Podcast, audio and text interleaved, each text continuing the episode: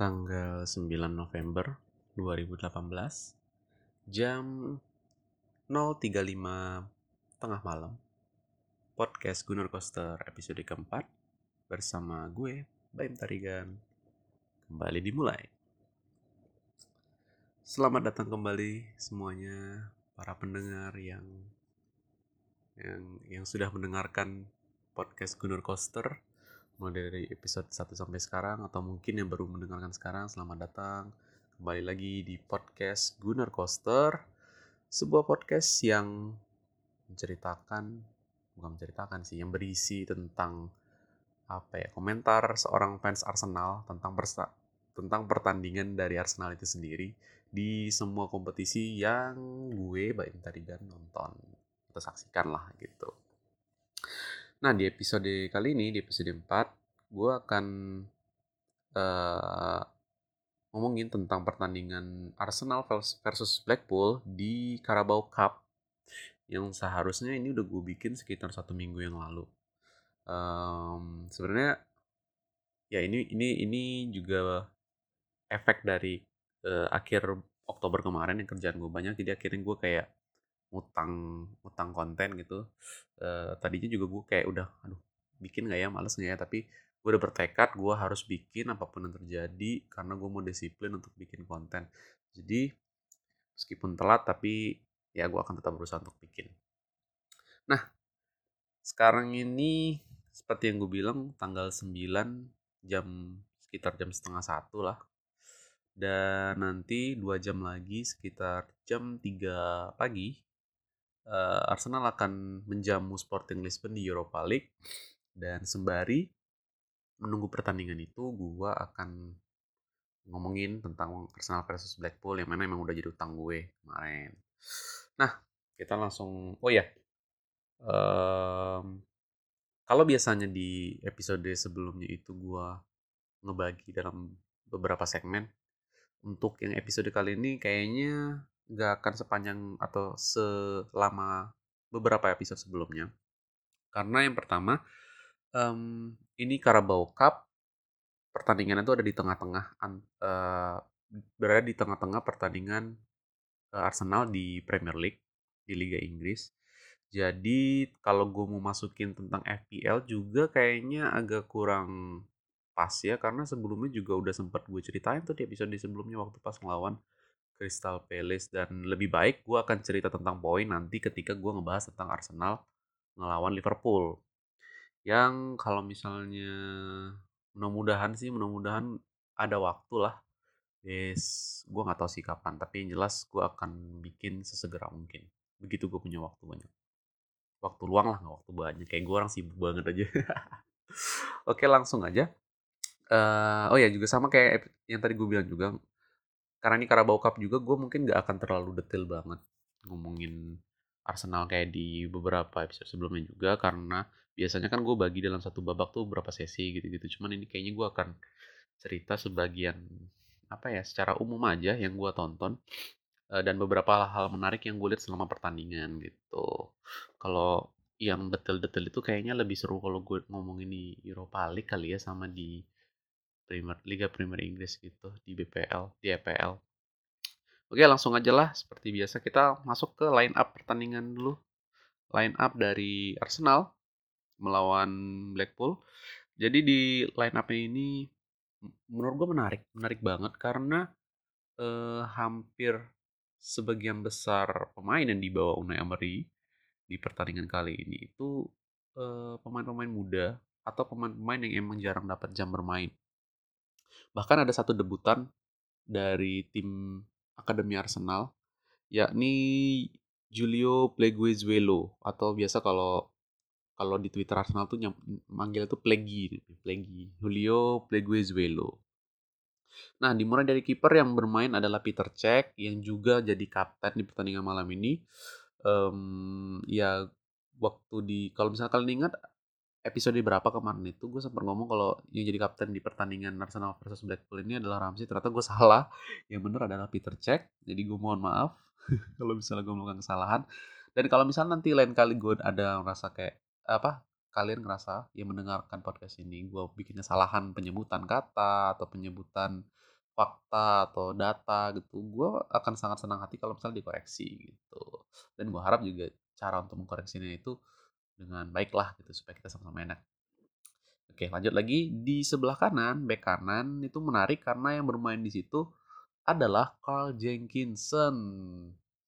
Ini adalah pertandingan pertama dia setelah sekitar 2 tahun lah dari cedera dia.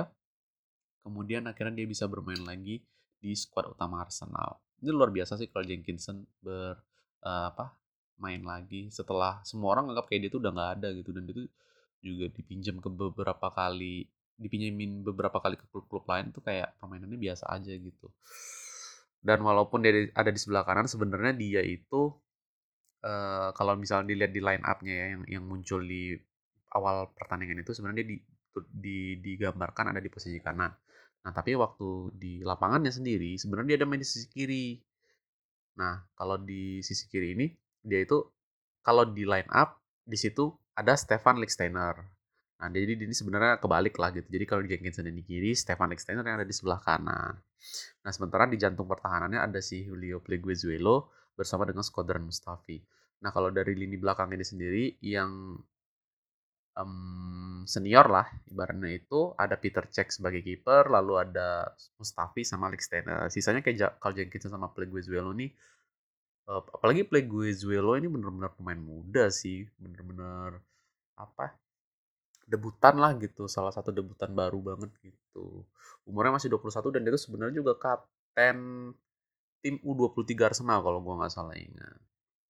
Nah Carl Jenkinson ada di sebelah kanan. Lalu di lini tengah uh, di bagian lini apa midfielder yang bertahan ada Matteo Guendouzi duet dengan Aaron Ramsey. Yang kali ini dia bermain bukan sebagai playmaker tapi sebagai gelandang box to box sih sebenarnya kalau dari pertandingannya. Terus di depannya ada di sebelah kanan ada Mkhitaryan, lalu di sebelah kiri ada Ainsley Maitland-Niles yang kalau kemarin-kemarin di zamannya Arsene Wenger lebih sering diplot sebagai back kiri, tapi kali ini dimainkan sebagai gelandang kiri. Dan sebagai playmaker, tepat di belakang striker ada Emil Smith Rowe, pemain muda debutan Arsenal yang emang wah wonderkid banget lah. The next kalau orang sih bilangnya the next Jack Wilshere, tapi menurut gue sih dia akan ada kelasnya sendiri lah gitu. Oke, Jack Wilshere Jack Wilshere, Smith Rowe ya Smith Rowe gitu. Dia akan mem akan membuat standar dia sendiri lah. Nah, di strikernya ada si Danny Welbeck. Jadi bukan Aubameyang ataupun uh, Lacazette. Bahkan Lacazette itu nggak dibawa sih. Nah, untuk pemain cadangannya seperti biasa kalau bukan Peter Cech, kipernya tidak mungkin Berlino karena Berlino akan disimpan untuk pertandingan lawan Liverpool. Jadi yang dibawa tentu saja Emiliano Martinez. Lalu ada si Lucas Torreira yang wah luar biasa banget bermainnya selama ini dan kayak stamina nggak pernah habis. Terus ada Aubameyang yang dibawa juga, lalu ada Rob Holding, Iwobi, Ketia yang wah ternyata dibawa juga Ketia ini sayang sekali sayang aja dia nggak di nggak dimasukin di pertandingan kali ini padahal gue tuh benar-benar berharap sama Ketia karena dia tuh di kayak gue juga udah pernah ngomong di episode-episode sebelumnya kalau Ketia itu sebenarnya prolific banget ya dia tuh sangat apa ya klinis gitu loh klinikal banget di depan gawang dia tuh kalau main di timnas Inggris U itu sekarang U berapa ya? Kayaknya U21 deh gitu. Jadi itu cepet banget naiknya dari U, U18, U19, U20 terus jadi U21 dan itu selalu nyetak gol gitu. Bahkan di tim mudanya Arsenal juga dia tuh lumayan sering nyetak gol gitu. Makanya gue agak heran kenapa dia jarang dapet kesempatan lah gitu di Arsenal. Tapi gue yakin uh, waktu dia akan tiba lah gitu kalau memang pemain itu berkualitas pasti akan ada waktunya. Dan terakhir ada Joe Willock yang mengisi bench dari tim Arsenal malam itu ya malam itu yang melawan Blackpool. Sementara di Blackpool sendiri sebenarnya nggak penting sih like kalau gue sebutin line up-nya karena hampir pasti tidak ada yang mengenal. Tapi gue mau nyebutin beberapa pemain yang sebenarnya gue juga baru tahu ketika komentatornya itu cerita. Yaitu ada pertama dari kipernya si Mark Howard yang ternyata Mark Howard ini adalah mantan pemain Arsenal, mantan pemain muda Arsenal juga gitu. Cuman dia tahun 2006 apa 2008 itu cabut karena dia nggak dapat kesempatan main gitu. Jadi dia pindah ke klub championship sempat beberapa kali bolak-balik terus akhirnya dia sekarang di Blackpool. Kemudian ada back kirinya Mark Bola yang mana itu tuh sebenarnya pemain muda Arsenal yang baru banget dilepas tahun ini, tahun 2018 ini dan ya gue jujur nggak begitu tahu sih maksudnya kayak secara performa dia tuh bagus banget bagus atau enggak gitu tapi eh, yang gue tahu dia ini salah satu pemain muda divisi eh, eh, pemain muda banget lah dari Arsenal gitu. Gue sempet lihat beberapa berita dia gitu. Bahkan gue juga sempet apa ya baca-baca artikel gitu kayak salah satu wonderkid Arsenal gitu. Tapi ya namanya juga prediksi ya secara realita dia ternyata tidak diperpanjang. Ya gue juga nggak ngerti kenapa. Akhirnya dia join ke Blackpool. Padahal usia masih sangat muda ya masih 20 tahun dan mudah-mudahan kalau nanti dia memang bagus sih kalau ya semoga aja kalau memang Blackpool juga secara keseluruhan bagus bisa naik ke apa Premier League mungkin secara kualitas juga dia nanti akan meningkat. Ya siapa tahu kalau emang dia beneran jago Arsenal bisa beli dia lagi gitu walaupun kelihatan bodoh lah.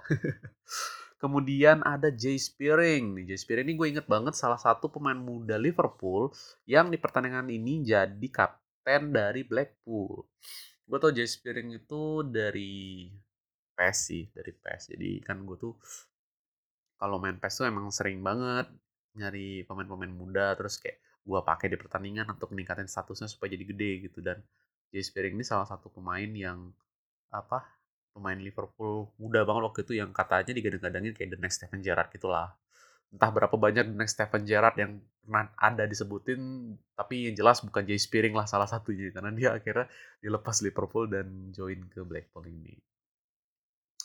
Kemudian satu lagi pemain yang cukup menarik apa? Cukup, bukan cukup menarik sih yang gue agak kenal lah gitu dari tim Blackpool ini adalah striker si Nathan Delfonso si Nathan Delfonso ini juga kayak uh, jadi tuh gini dulu waktu gue tuh dulu doyan banget ya ngumpulin beli majalah bola, soccer gitu-gitu dan waktu itu sempet ada 442 juga edisi yang yang edisi Piala Dunia 2010 kalau nggak salah ingat.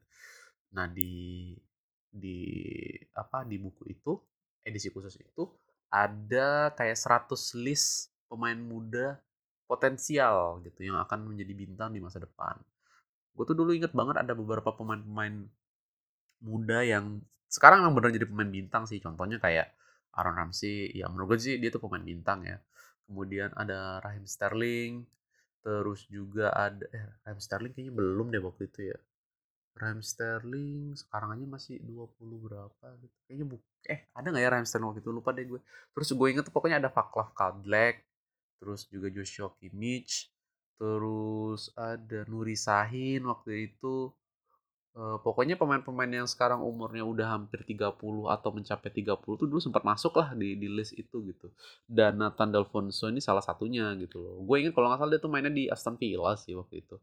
Si Nathan Delfonso ini. Dan juga sempat gue beli, waktu pas gue main PES, gue sempat beli dan lumayan waktu itu. Kayak ya wonderkid yang bagus lah gitu di depan. Tapi ya kan antara game, prediksi, dan realita kan berbeda ya. Realitanya dia akhirnya bermain di Blackpool. Gitu aja dari line up-nya nggak ada yang menarik lagi. Sisanya kita langsung lanjut ke pertandingan. Dan pertandingan ini kayaknya gue akan cepetin aja kali ya. Jadi di babak pertama itu pertandingannya masih agak hati-hati.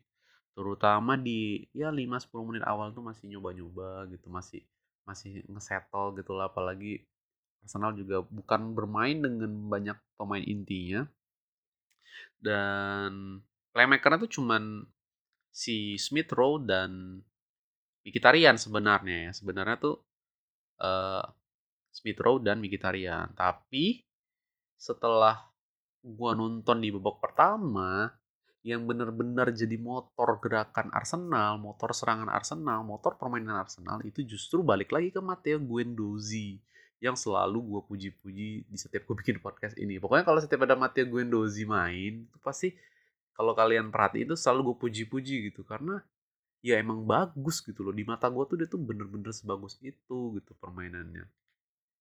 Umpan-umpan dia itu bener-bener wah bagus banget. Elegan cara main dia juga nggak takut. Padahal dia tuh masih muda badannya juga masih belum belum getol lah gitu. Kalau misalnya kita bandingin dia dengan seniornya mirip-mirip kayak dia itu misalnya kayak Adrian Rabiot Adrian Rabiot. Ya salah satu wonderkid dari PSG yang sekarang jadi pemain inti di PSG dan juga diincar banyak uh, klub-klub lain.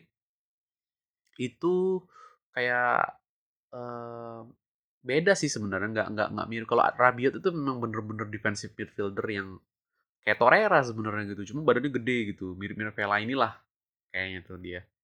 Nah bedanya kalau Guendouzi itu nggak kayak gitu. Dia lebih kayak yang ngalirin bola ngasih umpan. Bener-bener playmaker kayak Pirlo sih kalau gue ngeliatnya. Atau kalau misalnya mau ngomongin kayak PSG juga deh mungkin dia tuh kayak Verratti lah. Cuma versi lebih tinggi aja gitu. Nah kayaknya kebalik deh switch gitu deh. Kalau misal di PSG itu kan ada Marco Verratti sama Adrian Rabiot di mana dua-duanya juga gelandang bertahan.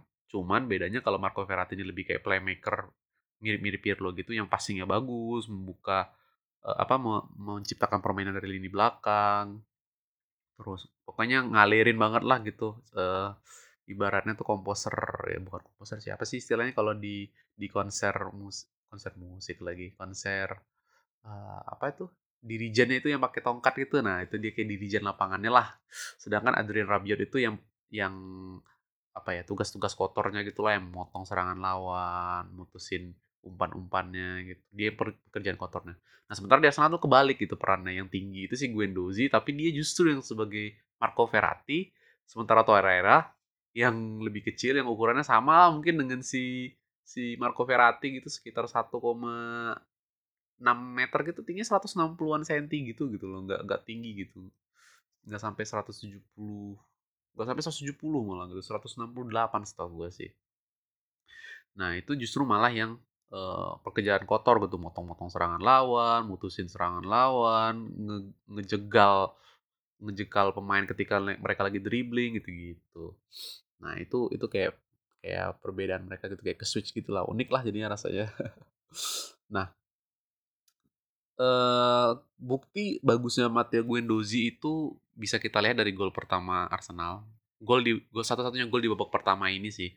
Di mana itu wah itu presisi banget umpannya. Jadi uh, Arsenal tuh sebenarnya 30 menit pertama tuh memang agak-agak kayak kesulitan gitu sih uh, ngebuka pertahanan dari Blackpool. Terutama karena Blackpool gua nggak tahu sih maksudnya uh, entah emang serangan Arsenal yang kurang bagus atau emang pertahanannya Blackpool yang jauh lebih bagus. At, uh, jadinya tuh kayak susah gitu loh untuk bisa tembus masuk ke gawang tuh. Ada sih beberapa peluang-peluang gitu, tapi selalu selalu mentok gitu. Berarti kayaknya striker sih kayaknya Danny Welbeck yang dipelatih di striker itu kurang bagus. Oh, sama ini sih Mkhitaryan juga mainnya tuh tidak menurut gue sih ya menurut gue nih di menurut sepenglihatan gue tuh memang nggak perform lah di malam ini di malam itu gitu loh waktu pas pertandingan sana melawan Blackpool yang benar-benar menunjukkan kelasnya tuh malah Matteo Guendouzi nah dan yang uniknya adalah yang nyetak gol itu adalah Stefan Lichtsteiner gitu loh seorang bek kanan yang sebenarnya memang dia terkenal sih di Juventus juga back yang cukup aktif lah gitu mencetak gol. Tiba-tiba dia overlapping ke depan. Tapi yang bikin gue miss itu adalah proses terjadinya gol itu di mana umpan-umpan pendek dulu ngurung pertahanan lawan menguasai menguasai bola dulu. Tiba-tiba karena uh, di lini pertahanan Blackpool itu cukup ketat nggak bisa ngapa-ngapain tidak bisa melakukan umpan terobosan akhirnya umpan lambung dari si Guendouzi gitu. Dan yang kerennya lagi tiba-tiba di situ uh, ada si Stefan Lichtsteiner yang tidak terjebak offside. Jadi dia onside. Terus dia cuma nyontek bola aja gitu. Nggak bukan shoot yang kencang gitu. Jadi kayak cuma apa ya nyontek itu nyontek bola tuh istilahnya kayak ngetap in gitu. Ngebelokin lah ngebelokin gitu arah bola. Yang akhirnya jadi gol gitu. Itu keren banget gitu. satu-satunya yang jadi kekecewaan gua banget gitu ya. Kalau misalnya serangan tuh kayak ya udah diprediksi lah gitu. Kalau misalnya tim championship ketemu tim yang ada divisi di atasnya tuh hampir pasti sih bermainnya cukup bertahan gitu kayak nyaris-nyaris parkir bus gitu. Jadi ya wajar sih kalau misalnya akan susah untuk bisa nyetak gol gol-gol gede gitu loh. Lagi kayak Arsenal cuma pakai Danny Welbeck di depan itu akan beda cerita sih kalau misalnya yang main itu uh, Lacazette atau Aubameyang gitu dari awal.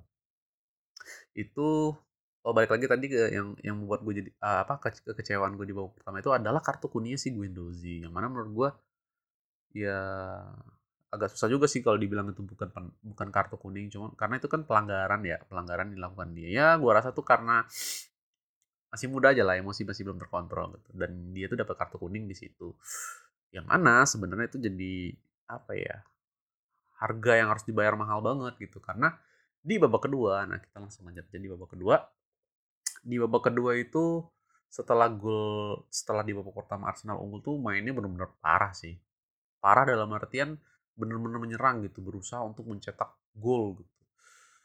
Nah Aaron Ramsey di babak pertama tuh sebenarnya ada banyak hmm, nggak banyak banget sih tapi beberapa peluang yang harusnya bisa matang banget jadi gol itu malah justru mentah gitu loh karena dia gitu. Gue nggak tahu sih uh, gue berusaha nonton pertandingan ini sebenarnya juga cuma pengen lihat si si Guendouzi sama Ramsey sejujurnya gitu dan sedikit-sedikit ngeliatin Mkhitaryan. Tapi pada akhirnya memang yang mencuri spotlightnya itu ya cuman si Guendouzi gitu. Walaupun Ramsey sebenarnya banyak ada perform juga sih gitu. Kayak dia beberapa kali overlapping jadi uh, hampir ada banyak peluang lah gitu di depan gawang.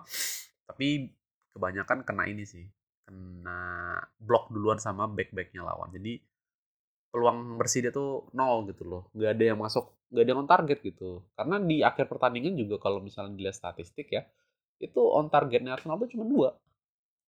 Cuma dua gitu. Jadi kan kayak kebayang banget kan seberapa buruknya penyerangan Arsenal gitu. Um, dan Ramsey menurut gue sebenarnya um, ya secara umum ya kalau secara umum sih menurut gue dia tidak terlalu jelek tapi juga tidak terlalu bagus. Tidak terlalu jelek karena banyak juga serangan-serangan Arsenal itu yang dimulai dari pergerakan dia gitu dan bahkan dia juga cukup membantu waktu pas ada di kotak penalti Blackpool. Cuman ya itu tadi uh, yang bikin buruk adalah penyelesaian dia yang terburu-buru itu yang pertama. Kedua juga dia kayak rada egois sih menurut gue jadi dia pengen ngebat bola sendiri gitu loh yang mana kalau misalnya dia mau ber apa ya ngalah dikit lah gitu kasih ke temen itu bisa aja jadi gol gitu buat pemain Arsenal gitu Nah, di awal babak kedua, karena Arsenal masih bertubi-tubi nyerangnya, di menit berapa ya? Kalau nggak salah cuma lima menit sih bedanya dari waktu pas peluit di tiup itu. Cuma lima menitan itu tiba-tiba Carl Jenkinson itu ngerangsek ke sisi kanan dari Blackpool. Terus dia kayak umpan lambung gitu kan. Sebenarnya dia kayak mau crossing, cuman crossing sih agak jelek. Menurut gue tuh agak jelek. Nah, untungnya adalah si kiper Mark Howard dari Blackpool ini nepis bola yang tepisannya tuh hoki banget ada di depan kaki si Smith Rowe terus tinggal dia di tinggal di shoot aja gitu di gawang kosong ya jadinya gol dua kosong sebenarnya udah di babak kedua jadi ketika babak kedua dimulai itu udah memang serangan bertubi-tubi dan gol tuh udah pasti ada udah pasti mikir kayak wahnya pasti bakal gede ini menangnya nih gitu loh dan kejadian baru lima menit udah ada satu gol gitu nah sebenarnya setelah itu juga ada banyak lagi peluang, terutama dari Ramsey tadi gue bilang, ada mungkin sekitar dua kali kali ya peluang-peluang dari dia gitu dan dari dari Welbeck sendiri. Cuman saya nggak ada yang gol gitu dan Mkhitaryan tuh sebenarnya gue berharap banget sih dia nunjukin kelas dia sebagai seorang playmaker, pemain sayap, sebagaimana dia mengerikan waktu ada di Dortmund dulu atau bahkan di MU waktu awal musim sih sepertinya. Itu kan parah banget demi kita tuh keren banget mainnya gitu loh. Cuman nggak tahu kenapa. Mungkin mungkin karena dia ngerasa juga kayak ya udahlah Carabao Cup pasti menang juga gitu. Jadi dia nggak mau terlalu porsir jadi tidak begitu kelihatan menurut gua gitu loh si Mkhitaryan sialnya lagi setelah menyerang bertubi-tubi. Nah sorry tadi gua habis apa namanya bersedawa ya. Itu di menit 56 si Guendouzi dapat kartu kuning kedua terus akhirnya kartu merah. Bayangin sebuah tim yang otak serangannya dirijen permainannya itu di kartu merah. Kehilangan akhirnya gitu loh. Dan itu terjadi di Arsenal setelah Guendouzi keluar itu bola agak susah ngalir. Dan akhirnya Unai Emery memutuskan untuk ngeganti si Maitland Niles yang menurut gua lumayan lah mainnya. Lumayan tapi tidak tidak segemilang itu juga. Tapi setidaknya ini setidaknya dia lebih bagus sih daripada Mkhitaryan ya kalau menurut gue dia lebih bagus daripada Mkhitaryan. Karena Mkhitaryan itu bukan nggak bagus karena nggak dapat bola. Justru dia tuh dapat banyak bola tapi dia nggak bisa ngedistribusiinnya gitu loh. Padahal kan dia playmaker ya harusnya dia loh yang yang ngebikin peluang gitu. Dia yang menciptakan adanya peluang awal sehingga bisa jadi benar-benar gol gitu loh yang dikonversi sama tem temen dia yang lain gitu. Tapi itu nggak terjadi gitu loh di pertandingan itu. Makanya gue cukup kecewa. Dan Maitland Niles mungkin tidak diplot sebagai playmaker ya. Jadi dia itu cuman apa orang yang overlapping mirip-mirip kayak si Iwobi lah tapi Maitland Niles kan memang sejak awal apalagi waktu kalau misalnya kita ingat-ingat waktu dia berada di bawah Wenger lebih banyak bertahan emang mainnya. Gue nggak tahu sih di musim ini karena dia tuh memang jarang banget dapat dapat menit bermain. Tapi sama sama Unai Emery mulai agak diplot untuk menyerang tapi belum maksimal lah masih masih lebih sering ke tengah sih mainnya gitu. Gue bahkan ingat dia tuh sering gantian sama Ramsey gitu. Jadi di tengah itu ada si Guendouzi sama Matt Niles Ramsey ada di kiri atau di kanan gitu ganti-ganti nama Mkhitaryan ya Ramsey itu lebih kayak box to boxnya gitu. Nah di menit 60 dia diganti dengan Torreira. Setelah itu permainan jadi agak lumayan stabil lagi gitu loh. Padahal um, Arsenal cuma 10 pemain gitu. Karena Torreira ini kan wah memang wah kalau misalnya kalian inget juga selain Guendouzi itu Torreira tuh adalah salah satu pemain yang selalu gue puji-puji karena memang dia ya sebagus itu juga gitu loh. Sama kayak Guendouzi selalu mainnya bagus gitu. Jarang jarang performanya tuh jelek gitu. Paling Guendouzi itu agak jeleknya waktu pas dulu awal banget waktu lawan City dan itu gue wajar banget loh dia dia membuat kesalahan itu karena itu juga pertandingan pertama dia di Premier League. Kedua lawannya adalah City gitu loh. Masih untung kita kalah cuma 2-0 nggak kalah banyak-banyak. Gitu.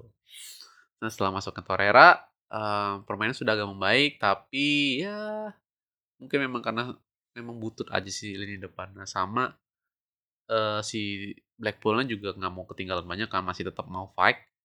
Akhirnya di menit ke berapa ya? Kayaknya menit 70-an apa kalau gua nggak salah ingat.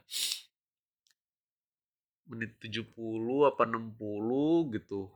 Pokoknya sekitar 10 menitan ke kejadiannya setelah Guendouzi di kartu merah aja itu mereka ngebales lewat uh, gol aduh gua nggak inget pokoknya pemain backnya Blackpool deh itu dari corner terus ditanduk dan gol itu. Uh, ya dari set piece sih. Kalau dari set piece memang agak-agak tricky ya karena chance-nya 50-50 gitu. Memang harus sudah sering dilatih aja. Beda kalau misalnya main open play gitu. Nah setelah dari itu Blackpool agak mulai menekan tapi gara-gara Torreira udah masuk kunci permainan. Sekarang balik lagi nih dari tadi Guendouzi yang hilang terus mulai agak kocar kacir. Ada Torreira mulai stabil lagi padahal kurang pemain nih. Apalagi setelah itu Welbeck diganti. Diganti dengan Aubameyang. Ya setelah si Welbeck diganti dengan Aubameyang permainan juga jadi bagus banget. Serangan jadi mulai tajam cuman sayangnya Blackpool uh, make apa sih istilahnya itu offside offside trap gitu loh. Jadi beberapa kali serang Arsenal tuh offside, offside, offside gitu juga si Ramsey. Ram, pokoknya setelah Obama yang masuk, oh terus juga si Smith Rowe itu diganti sama Iwobi. Jadi kan gahar banget tuh ya depannya itu ada Obama yang, ada Iwobi, ada Mkhitaryan, di belakang ada Ozil juga, eh Ozil, ada Ramsey gitu. Jadi secara kelas ini udah udah tim Premier League ini udah udah udah tim inti di Premier League gitu yang kayak lawan-lawan siapa ya? Um, kemarin tuh lawan Fulham eh bukan Fulham nih. Lawan Watford lah gitu kayak sekelas lawan Watford nih udah udah kayak gitu gitu loh. Bagus banget gitu. Cuman Blackpool cukup pintar dia make offset trap terus jadinya kayak setiap kali Arsenal udah mau bikin serangan umpan terobosan tuh selalu offside, selalu offside gitu. Aubameyang tuh ada kayak dua kali, Ramsey juga ada kayak dua kali gitu terus sampai ke depan akhirnya jadi setiap mau belum belum nyampe di kotak penalti itu udah kena offside jadi susah untuk melakukan penyerangan gitu. Dan akhir-akhirnya kebanyakan pakai kedak kebanyakan dapat corner tapi juga nggak ada yang bisa nyetak gol dari situ gitu jadi sampai akhir pertandingan ya skor tetap berakhir sama 2-1 gitu. Ya secara umum permainan Arsenal menurut gua dibilang bagus banget nggak juga. Wajar. Menurut gue wajar banget. Kenapa? Karena terlepas dari kartu merah aja Guendouzi juga memang karena pemain mudanya lumayan banyak gitu loh. Ya tidak bisa kita tidak bisa terlalu mengharap banyak lah gitu sama Smith Rowe yang masih umur 18 tahun Maitland Niles juga yang udah lama banget nggak main terus akhirnya dia main lagi gitu kan. Sama juga dengan Carl Jenkinson yang mana uh, secara meskipun mereka tuh menit bermain itu sedikit banget tapi gue sangat amazed banget dengan semua pemain itu, terutama Jenkinson sih. Si Julio Pleguezuelo lumayan lah gitu, tapi tidak begitu ya mungkin karena tandem dia Mustafi. Jadi Mustafi kan yang ag agresif banget ya Mustafi yang mainnya jadi kayak ketutup gitu sih. Cuman karena dia tidak bikin kesalahan yang bodoh kayak Rob Holding gitu kan kadang kan Rob Holding kan emosian juga gitu kartu kuning dan si Pleguezuelo ini mungkin lebih berhati-hati karena ini kan pertandingan pertama di, di tim utama jadi akhirnya dia ya tidak tidak buruk tapi juga tidak bagus-bagus banget. Itu gue yang meso sama Jenkinson Smith Rowe Smith Rowe karena nyetak gol. Jenkinson juga yang bikin semi-semi asis lah gitu karena sempat kena tangan kiper kan. Sama Maitland Niles bisa memainkan peranan yang cukup baik di sisi kiri dan tengah itu amazed banget. Peter Cech juga yang sebenarnya dimainkan di pertandingan ini untuk kasih dia apa namanya motivasi lagi karena dia kan habis dari cedera. Tapi gue rasa nih gue gue lupa ngomongnya tadi. Uh, jadi di pertandingan ini sebenarnya Peter Cech tuh hampir aja bikin blunder yang bikin Arsenal jadi kebobolan lah gitu. Untungnya nggak jadi karena sempat kena offset duluan gitu loh. Si pemain Blackpool si Nathan Delfenoso. Nah, setelah pertanding setelah ngeliat itu sih gue jadi mikir kayaknya akan sangat kecil sih kemungkinan Peter Cech untuk balik lagi jadi kiper utama Arsenal. Udah hampir pasti sih Bernardo akan menjadi kiper inti kecuali Bernardo-nya cedera atau lagi diistirahatkan gitu. Jadi ya Peter Cech mungkin ini adalah musim terakhir Anda di Arsenal kalau nggak dia langsung pensiun atau dia mungkin cabut lah gitu. Cuman gua gua gua sih gua rasa sih Bernardo udah bakal jadi kiper utama lah di Arsenal walaupun juga dia sebenarnya belum matang banget sih Bernardo. Meskipun umur segitu ya masih menyesuaikan lah gitu. Jadi kalau secara umum ya gue gak usah ngasih nilai per pemain lah. Karena gue nontonnya jujur aja waktu pas pertandingan itu gue nggak nonton. Terus akhirnya gue download uh, cari full matchnya udah nemu ternyata filenya nggak bagus gitu loh kayak burem. Mending sih kalau burem masih bisa dilihat pemain. Ini tuh kayak pixelnya pecah gitu loh. Jadi kayak nggak ada kelihatan itu pixelnya kayak ketinggalan gitu loh. Aneh banget lah pokoknya nggak bisa dilihat. Dan itu juga salah satu alasan kenapa gue jadi telat sih bikin bikin podcast ini. Karena ketika gue punya waktu sebenarnya gue punya waktu beberapa hari yang lalu tapi gara-gara file videonya itu nggak bagus akhirnya gue memutuskan untuk ah nanti aja gue cari yang bagus dan, dan nemu gitu loh. Nemu yang bagus dan baru bisa nonton. Dan pas nonton pun tidak semenarik itu mungkin karena pertama tuh tidak pertandingan live ya. Gue udah tahu hasilnya gitu. Cuman gue pengen lihat aja pemain-pemainnya tuh secara secara individu tuh gimana gitu. Dan gue rasa karena Carabao Cup ini lawannya juga ya ya um, tanpa mengurangi rasa hormat Blackpool itu ada di Championship. Arsenal juga pakai tim nyaris lapis kedua jadi ya nggak terlalu inilah nggak terlalu gue nggak terlalu wajib untuk di ya suka-suka gue lah. Aduh ya ampun gimana sih kualitasnya di jelek banget. Gue perlu terlalu dibahas dengan detail lah.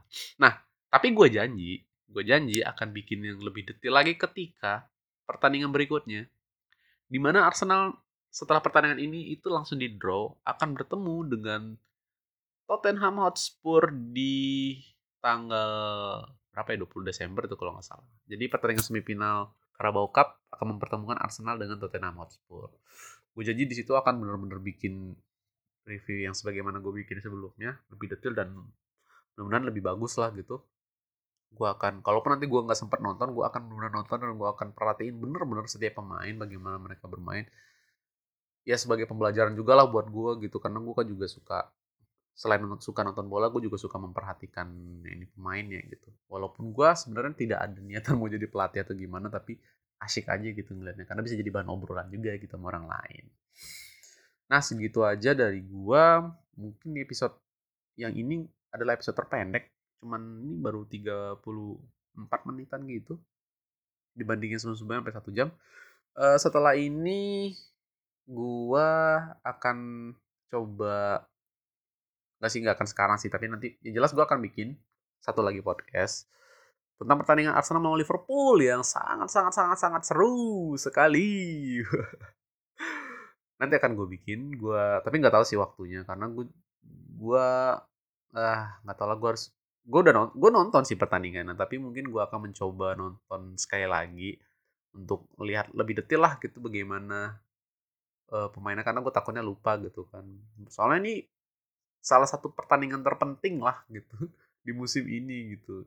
Yang mana ya spoiler dikit aja lah ya karena ini udah, udah lewat seminggu juga siapa sih yang nggak tahu gitu. Skornya itu imbang satu sama gitu. Yang mana di pertandingan Blackpool ini kan kita udah menang.